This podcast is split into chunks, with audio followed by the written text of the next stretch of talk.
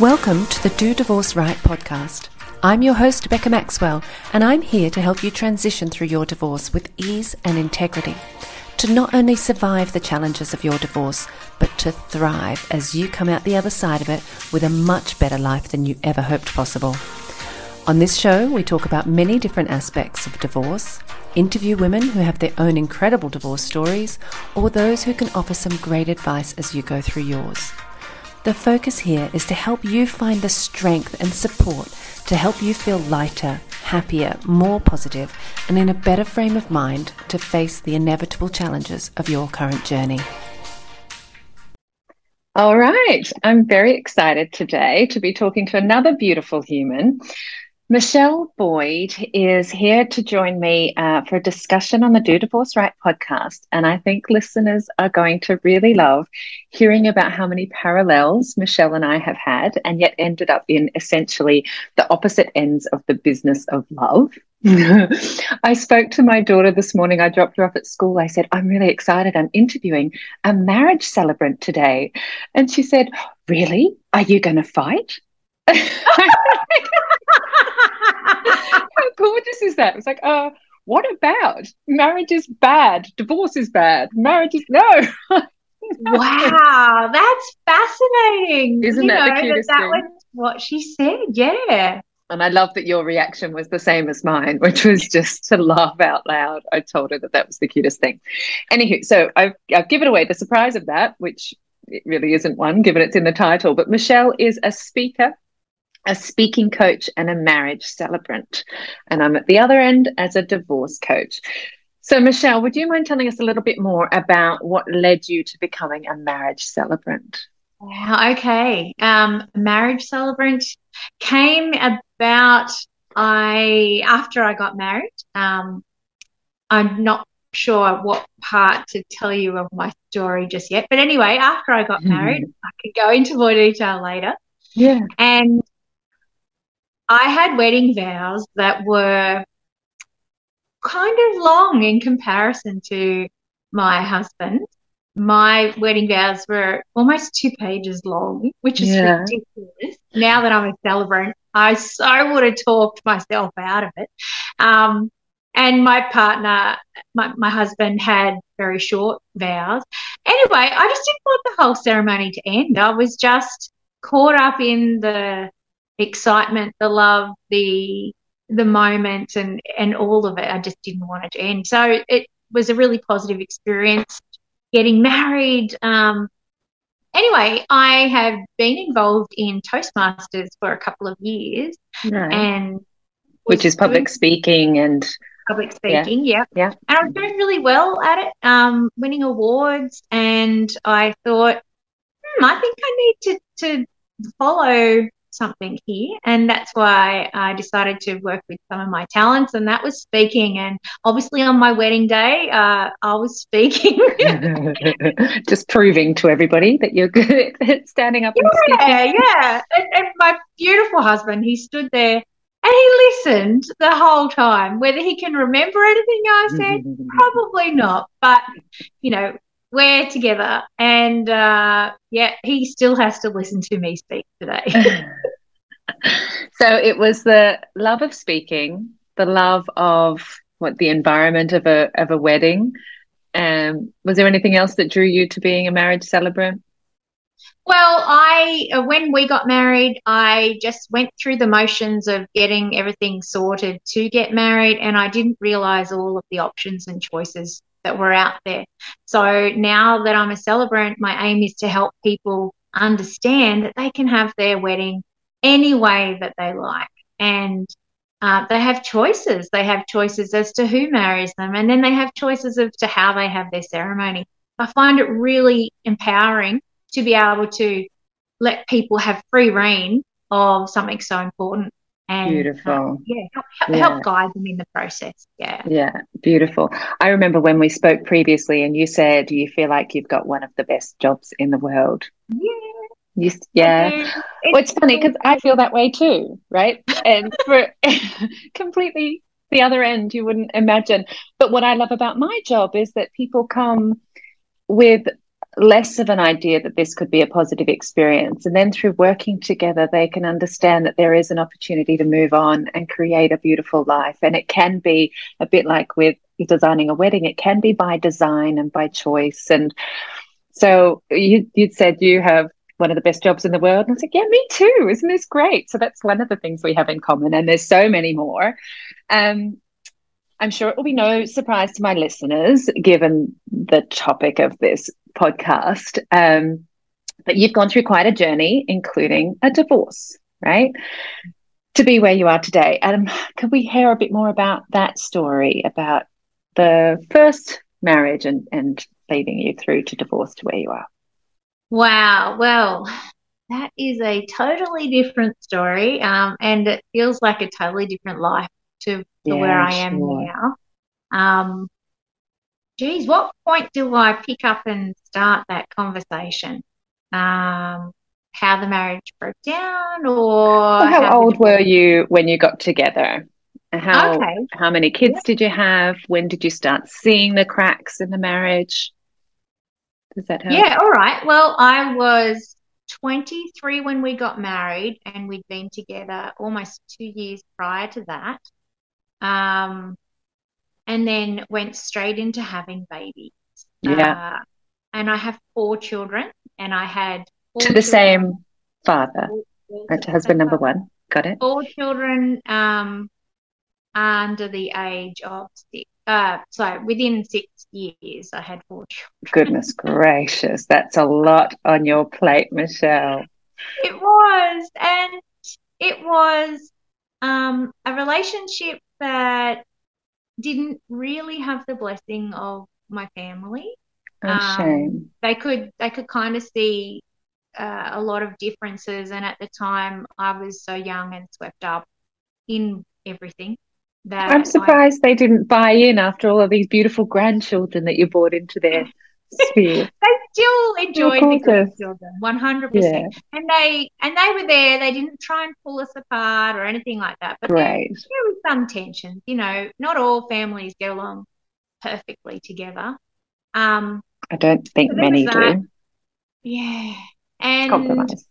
the birth of my children. Um, I I actually suffered postnatal depression I would say three times, but probably only documented twice. Wow. Um, wow. Yeah. So yeah, I'm sorry to hear that. on on well, me going through it mentally, um, on the children, and yeah. also on um, your marriage. yeah, yeah, marriage. So that was that was really hard. Um, and he did the best that he could. And the cracks happened when we decided to do things that everyone says you shouldn't do. And that is we moved um, when I had a six, uh, our fourth child was six weeks old. Yeah. We moved um, from Brisbane up to Cairns, and uh, his family were there, and his family were lovely and very supportive. But it was new. I didn't have friends. Um, the temperature was extreme change for me, very humid in Cairns, and the postnatal depression kicked in again. Um, yeah, I had yeah. been, yeah, sort of listed as for nurses to watch out just because um, I had had it previously. And so I did get help very quickly. It just didn't help our relationship. Yeah. Right. So, Right. You mentioned um, people told you what you should or shouldn't do in terms of moving away, I guess, from your your family structure. I've never been a big fan of should, and I think we need to learn our own from our own experiences, right? If we're going to make mistakes, let us make them for ourselves. Don't tell me what I should or shouldn't do. That might be the I don't know, the, the Aries in me. Yeah, yeah, exactly. I've made plenty of mistakes, but I own them. Um, so the cracks in the relationship, you've mentioned postnatal depression, you've mentioned being away from your family. Um, what age were you when you separated and started going through divorce? Maybe tell us about whether that was an amicable choice, whether that was, you know, a discussion that you were able to sit down together and make. How did well, that come about? Um, to be fair, our relationship uh, wasn't great. He was aware of that, and we both tried really hard to keep everything going. We did great. the um, counselor together to try and have some relationship counseling. We had a trial separation.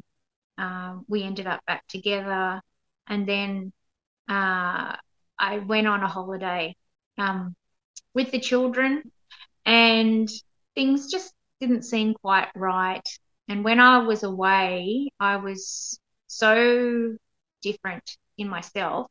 Mm. Um, I was so happy. It was like, where had that person been? Even though you still had the four children and you were still, still very much it was just the absence the of him. Right. It, it was just like I I became I don't know, it was just sort of like something had lifted off me and I was having a great time and he wasn't around. And um and then while I was away we had some not great conversations on the phone. So the cracks were well and truly it was turning into an earthquake, you know. It was yeah. the, the tectonic plates were really separating at that time. Yeah. Um, I remember so I was um, I must have just been over around 30. Okay, beautiful. I remember taking some early holidays before the marriage ended, picked up the kids and went off and took some adventures on my own. And it was almost like a trial single mum situation. Like, what does this look like? Could I even, could I even do this if I had to? And I, like you, I was on these holidays just going, oh my God, this is so much better. Not having to manage the other person who was not doing uh, enough or, or whatever the, the issues were, but, you know, just feeling like myself again not because I was on holiday, still a mum. I don't think it's a holiday when you're taking little kids around. You're just Gosh, no, not trying on a different life. yeah. So when you did choose to split, so there's tectonic plates have come, they're shifting in other directions. You have had a couple of conversations, you've tried to make it work. It's clear it's not going to work. Was it amicable at that point? It was. Um, we had okay. the conversation. Um, the steps were put into place extremely quickly of how we were going to separate. It was very platonic with regards to um, our possessions and with Great. regards to moving um, and the childcare. Yeah, that was platonic at that time. Yeah. Yeah. So at the beginning of the split, you've made some early agreements. You were able to both align, not argue about those. I'm I'm hearing at that time, and so I'm assuming that there's a, a period where it becomes less um, low conflict. Maybe it turns into a high conflict situation. How long do you think those two periods were? Because look, it's not at all uncommon that the early stages of a separation, you can come to some great agreements. It's amicable, usually about a year, year or two, and then uh, it can become more high conflict as frustrations come up, egos get in the way, um, you know, arguments happen. So, how long do you think it was? Um, maybe mm. two months. Wow. So you made the agreement. Everything was great for only two months, and then all of a sudden it wasn't great anymore. Is that right? Yeah. Oh, yeah. Gosh. I know. It wasn't um, very long. Yeah. We don't need to dwell on specifics at all. Um, but can you give me maybe an idea of of what this conflict was like or what the less amicable version of dealing with your ex-husband who's co-parenting. Yeah, yeah, yeah, just to probably put it nicely was i wanted to go down the track with uh, with the law and with the assistance that was provided and follow the steps that i knew uh, that i'd been told and that was all that i knew it was, you know, have mediation, yeah. work on an agreement together for the care of the children.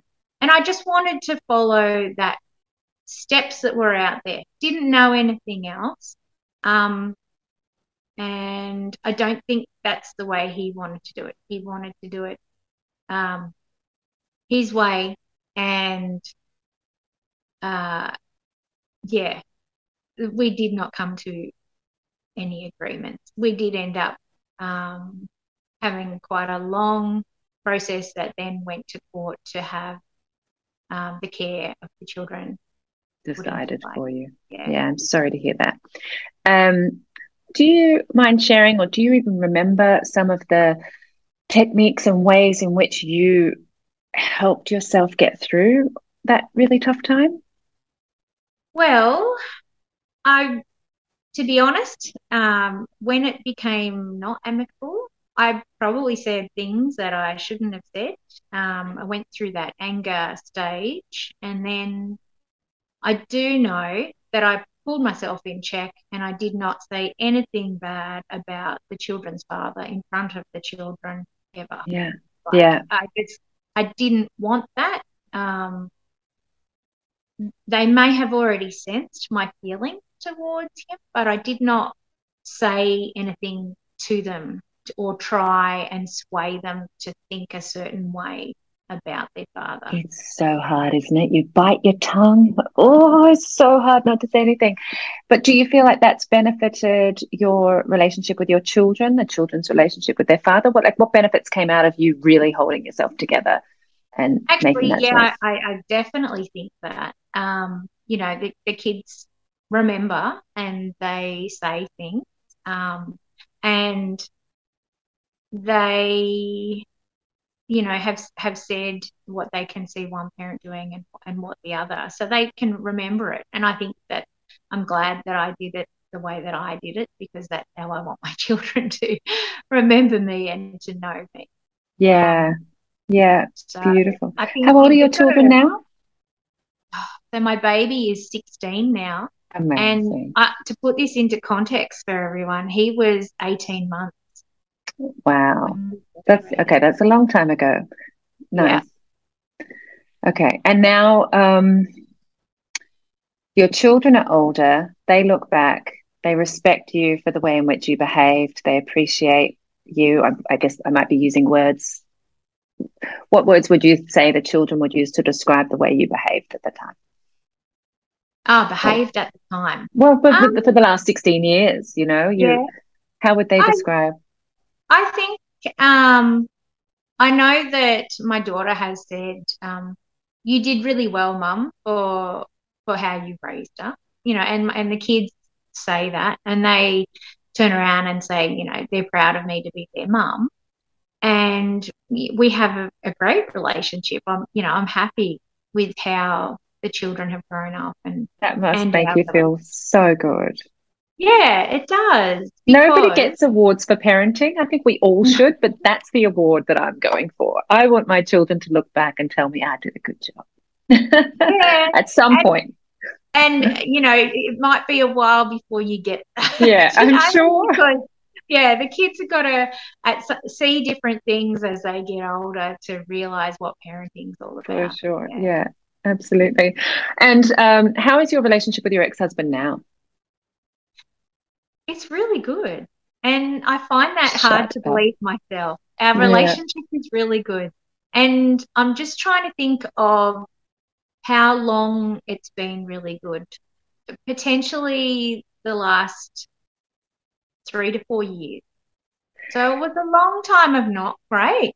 Yeah. Um, but we, he's always been there for the kids. He's attended school functions. Um, and when our kids have made us, you know, proud, special moments where they've received awards or, you know, become school captain or things like that, we've stood there side by side. And I don't think anybody would even know that we were divorced. Yeah. You know, we've stood there beside our children. Except that you've got a husband on the other side. Like that that might um, help give the clue away. No, not not not always had my husband there with me for those events because it was either you know during school hours and he was working, so um, he's a bit more behind the scenes kind of man. Yeah. Yeah. Yeah. Beautiful, Michelle. That's so great. Um, looking back, so I asked you about choices that you made. You said that you chose not to speak in a negative way about your ex-husband, and that seems to have had a really positive impact on your relationship with your children.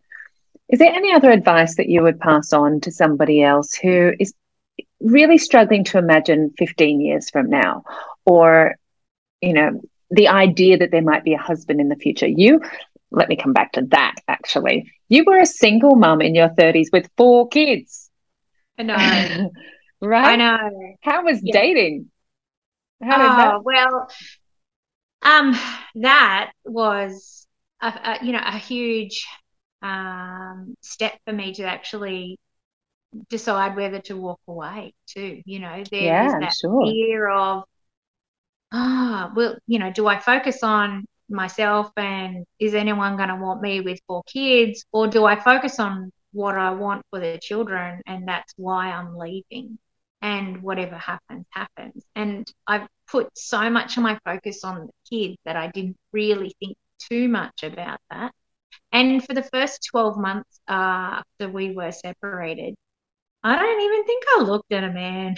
like, you know, um, I was healing. Yeah, of Uh, course. I was uh, grieving an old person and Yeah. also discovering a new person and letting myself come out again, if that makes Yeah. sense. Definitely.